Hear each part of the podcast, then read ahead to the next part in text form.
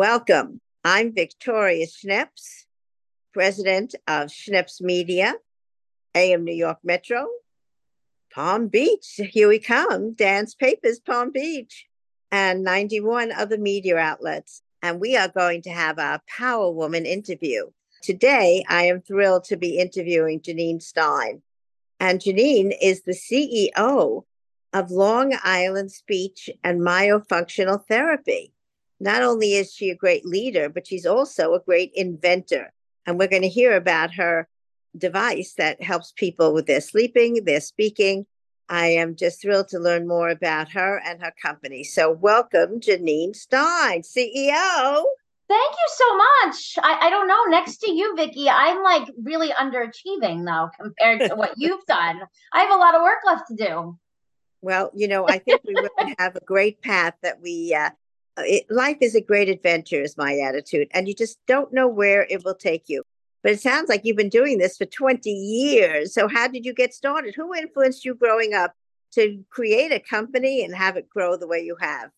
My parents were both hardworking, put in the daily grind to make sure that my brother and I had everything that we needed and wanted growing up, within reason, of course and knowing that that was always the type of parent I wanted to be, but also to be so more involved in my children's lives. So they taught me really how to be not just successful, but how to balance success and family. Well, you know, it's interesting how um, my parents also were wonderful, hardworking people who um, it sounds like they probably adored you and you felt great self esteem growing up. Absolutely. Always supported, always right behind me. Um, even when they probably shouldn't have been, they were right there pushing me and encouraging me, encouraging me, which is tremendous. So I want to know how, I mean, of course, you have this wonderful degrees, but how you got involved in the whole speech world.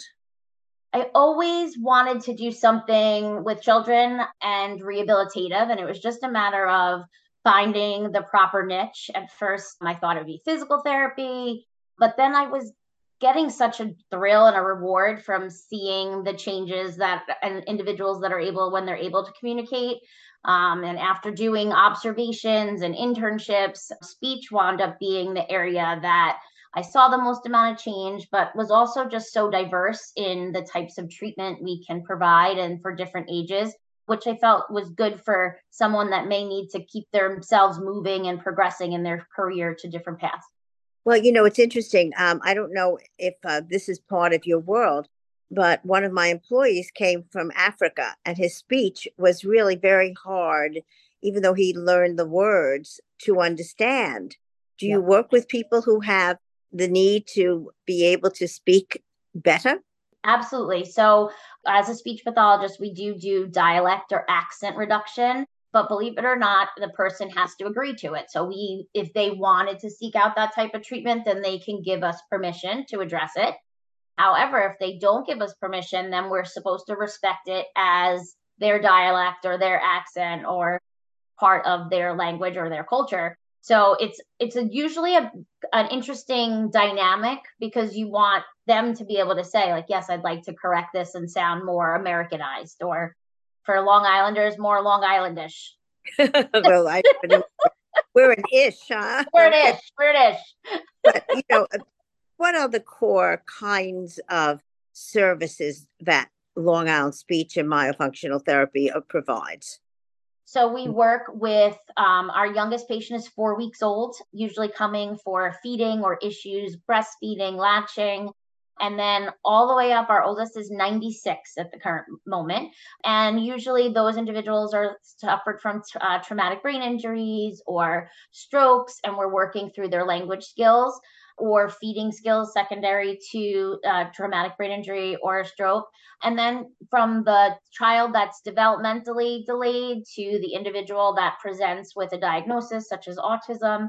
So we're working on everything from feeding to voice quality to using a computer to talk for you, augmentative communication, and then of course articulation and all those other pieces speech has a lot in its wheelhouse so trying to build a practice of competent individuals in all areas has definitely always been my goal a challenge but a goal and has has i've been lucky enough to have great people well i don't think you're lucky i think you made your luck. Well, and that's and that is how things um, great things happen. And I do believe great people around us make us greater. And obviously you've been doing that because uh, you know you've developed nine locations. Are they each doing different things, or they each offer this variety that you just explained? So they're each offered the variety, as I explained. Any therapist that comes and works for me, we put them through extensive training. It's a little bit of a boot camp, but um, they all at the end say, I've learned so much that I'm stronger than my counterparts or my colleagues. And at the end of the day, that's what matters. As long as they can grow and help our patients, at the end of the day, that's all we got.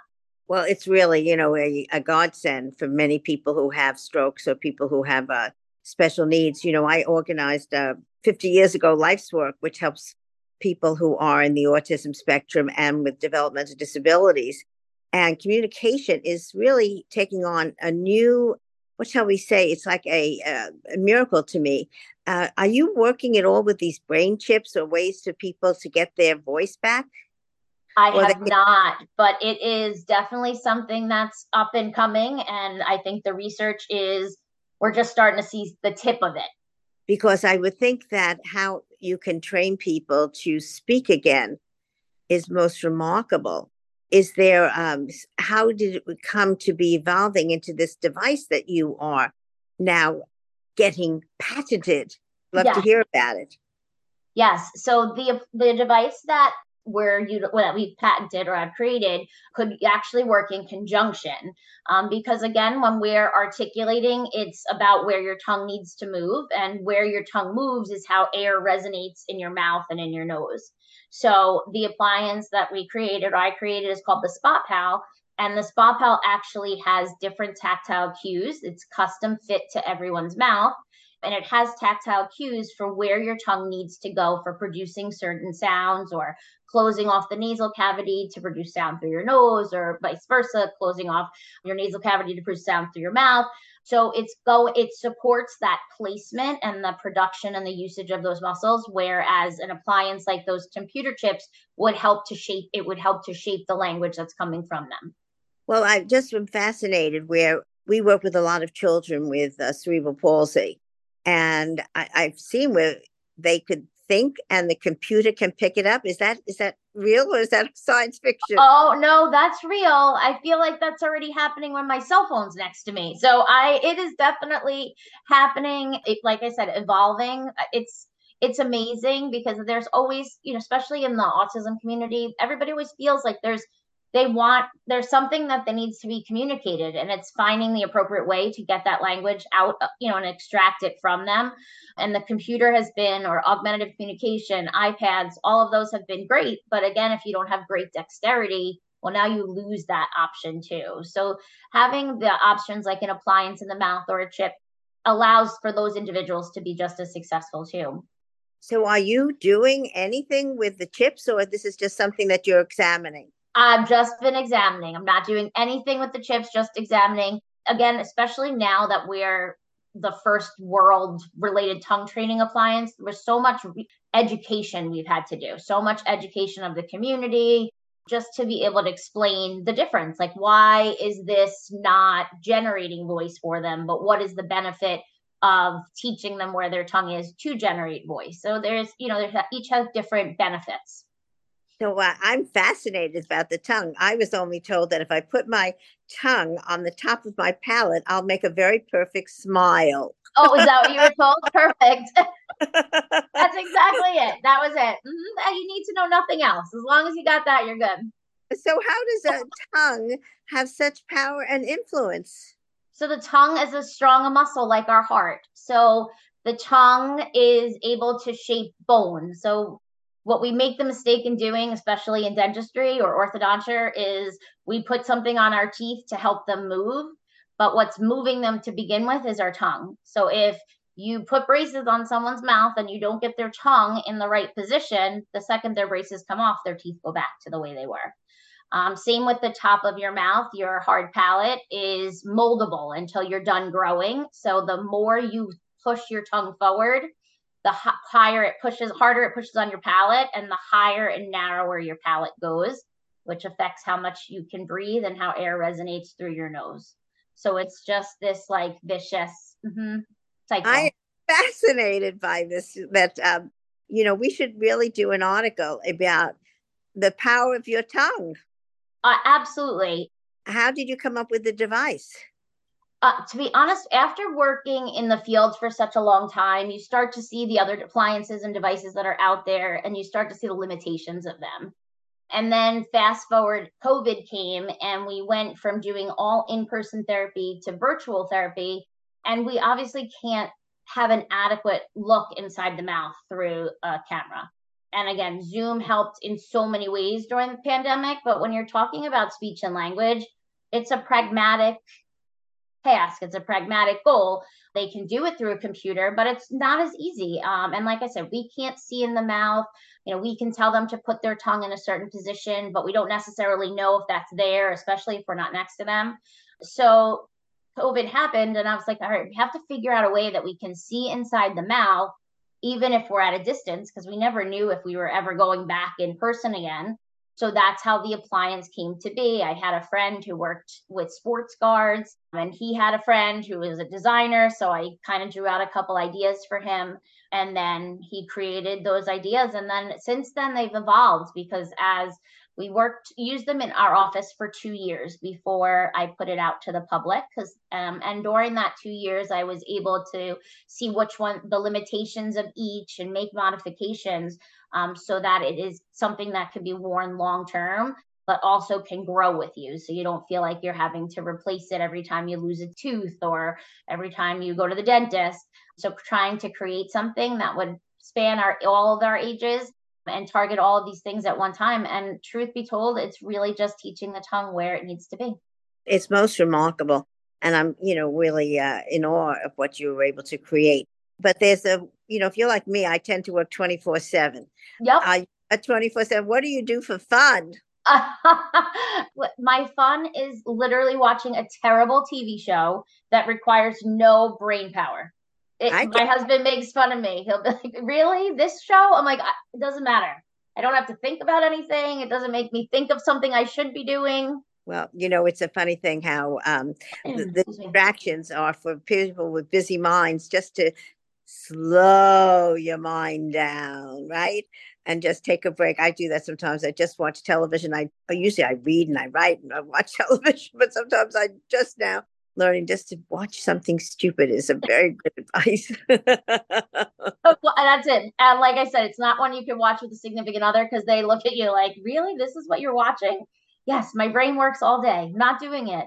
good for you. Well, I'd love you to give us some advice that people can have and how you built your business. What does it take to be so successful? Can you give us some thoughts?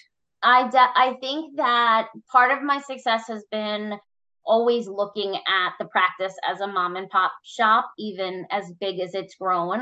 And I encourage that with our staff and our patients. I want to be involved.